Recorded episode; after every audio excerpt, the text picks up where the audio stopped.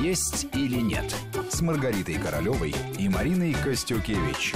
И мы продолжаем. У микрофона Марина Костюкевич. Вместе со мной в студии врач-диетолог, кандидат медицинских наук Маргарита Королева. В гостях у нас сегодня, как мы уже сказали, все наши слушатели, потому что мы отвечаем на вопросы, которые вы присылали нам на адрес вести, подчеркнуто, и да, собака mail.ru. Мы уже зачитали вопрос.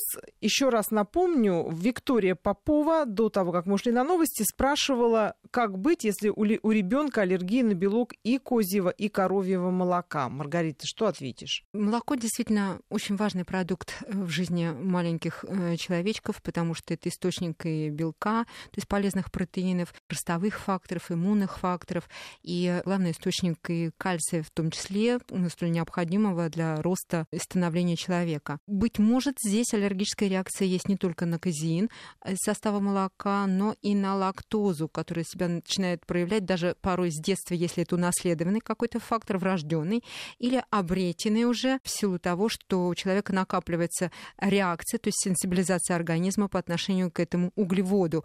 А углевод лактоза в составе молока, коровьего, прежде всего, конечно, это важный источник энергии для ребенка, а, который позволяет ему быть энергичным, достаточно расти, развиваться, двигаться. Ну и познавательная функция, то есть работа мозга тоже крайне-крайне необходима. А если а, речь бы шла только исключительно о лактозе, как факторе, который вызывает аллергические проблемы, вздутие животика, диарею, как субъективные такие факторы, которые отражают непереносимость, можно было бы говорить о безлактозном молоке. И сейчас рынок начинает нам давать возможность покупать такое молоко и все продукты, которые сопряжены с этим молоком или делаются на основе тот же творог и другие молочные продукты, которые без лактозы, и, соответственно, того фактора, который вызывает аллергическую реакцию. А аллергическая реакция такая формируется в результате отсутствия достаточного количества ферментов лактазы, которая могла бы адекватно обеспечить переваривание лактозы, ферментацию его в пищеварительной системе.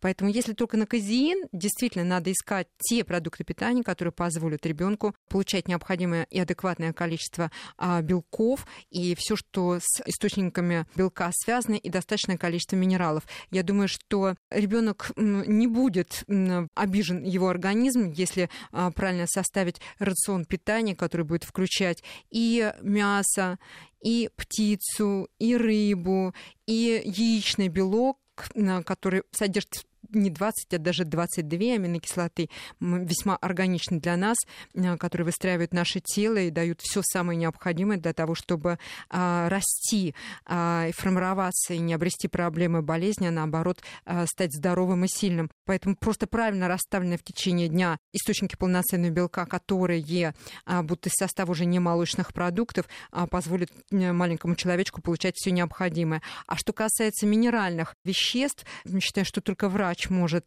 понимая формулу крови э, растущего ребенка, подобрать тот комплекс витаминов, минералов, э, который будет дополнять э, натуральные продукты, содержащие белок и, и все, что в этом продукте есть необходимого для роста и развития, для того, чтобы вы не занимались самолечением и не навредили маленькому ребенку. Что касается перспектив, в смысле, вы ждете вот, что один год пройдет, и спустя этот год у вас не будет таких реакций у ребенка на молочные продукты, продукты.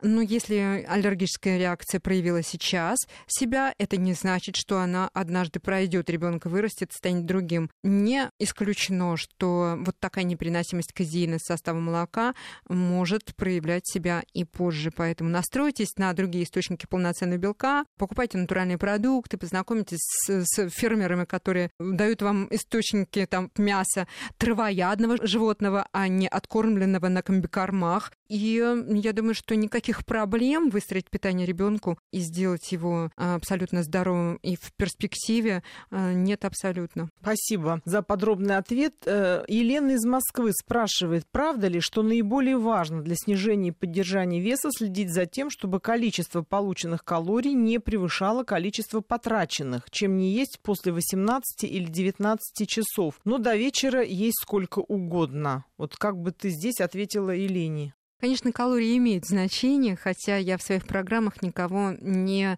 обучаю вот этим математическим расчетам а, для того, чтобы человек ходил с калькулятором и складывал калории из полученного там кусочка там пироженки, тортика с ладошку а, или мяса, птицы, рыбы, овощей. Человек, э, который вот не математического склада ума, не физик и не столь педантичный до цифр, он достаточно быстро забросит эту математику и не научившись правильно выбирать для себя продукты, опять сделает, допустит массу ошибок, опять обретет и лишние килограммы, и проблемы и же с ним.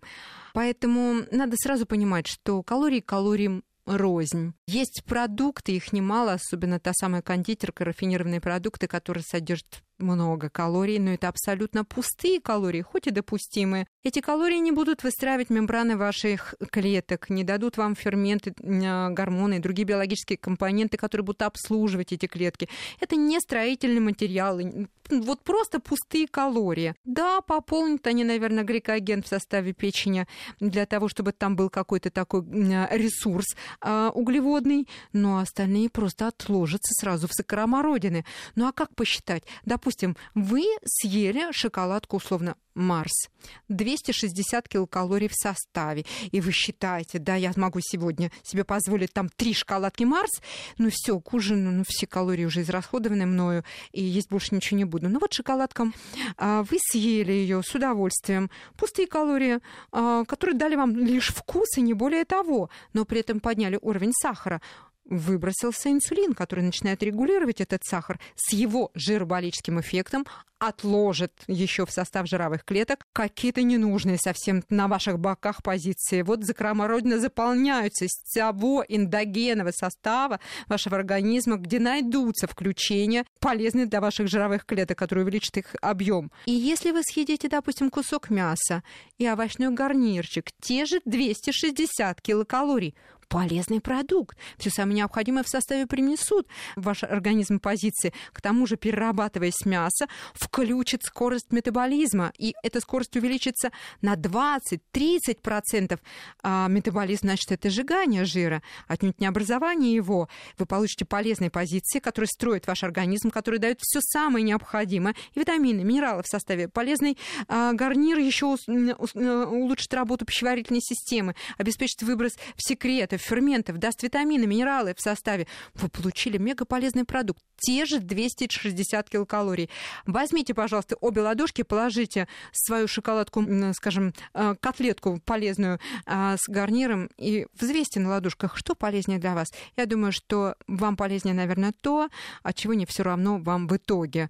Наберете вы вес от этих пустых калорий, либо расстанетесь с лишним, получите все самое полезное, чтобы продуцировать энергию и уверенность уверенность в себе. Я думаю, что ладушка с мясом перетянет. Вот вам и циферки. Главное в, э, в рационе его разнообразие конечно же, полезные натуральные продукты с э, щадящей обработкой их, и э, в составе и белки, жиры, углеводы, витамины, минералы, конечно, состав этих правильных продуктов, которые мы расставили на свои места и будем принимать, а формула давно уже отработана мной, часто, но небольшими порциями, пить много воды, да, до 7 часов.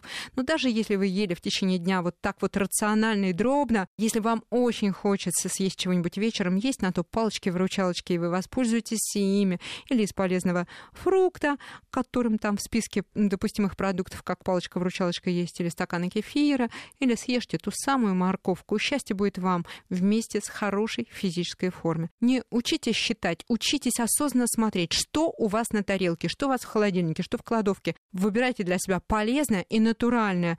Сочетайте компоненты пищи в тарелке так, чтобы это заводило ваш обмен веществ максимально усваивались эти компоненты. Вот это, наверное, важнее. Цифры — это второе. Спасибо. Елена из Москвы, надеюсь, прислушается к этим советам. В своей программе, пишет нам Лилия, вы неоднократно обсуждали вегетарианство. Да, это правда, обсуждали. Маргарита Васильевна отмечала, что мясо, птица и рыба человеку необходимы. Не надо полностью отказываться от этих продуктов. Однако движение веганов набирает все большую популярность. Как вы думаете, с чем это может быть связано? Люди, призывающие отказаться от продуктов животного происхождения, в качестве главного аргумента приводят доводы, что только растительная пища приводит к здоровому образу жизни и очищению организма. Почему они не соглашаются с мнением врачей? Что думают другие специалисты? Ну вот Маргарита Королева у нас как раз другой специалист.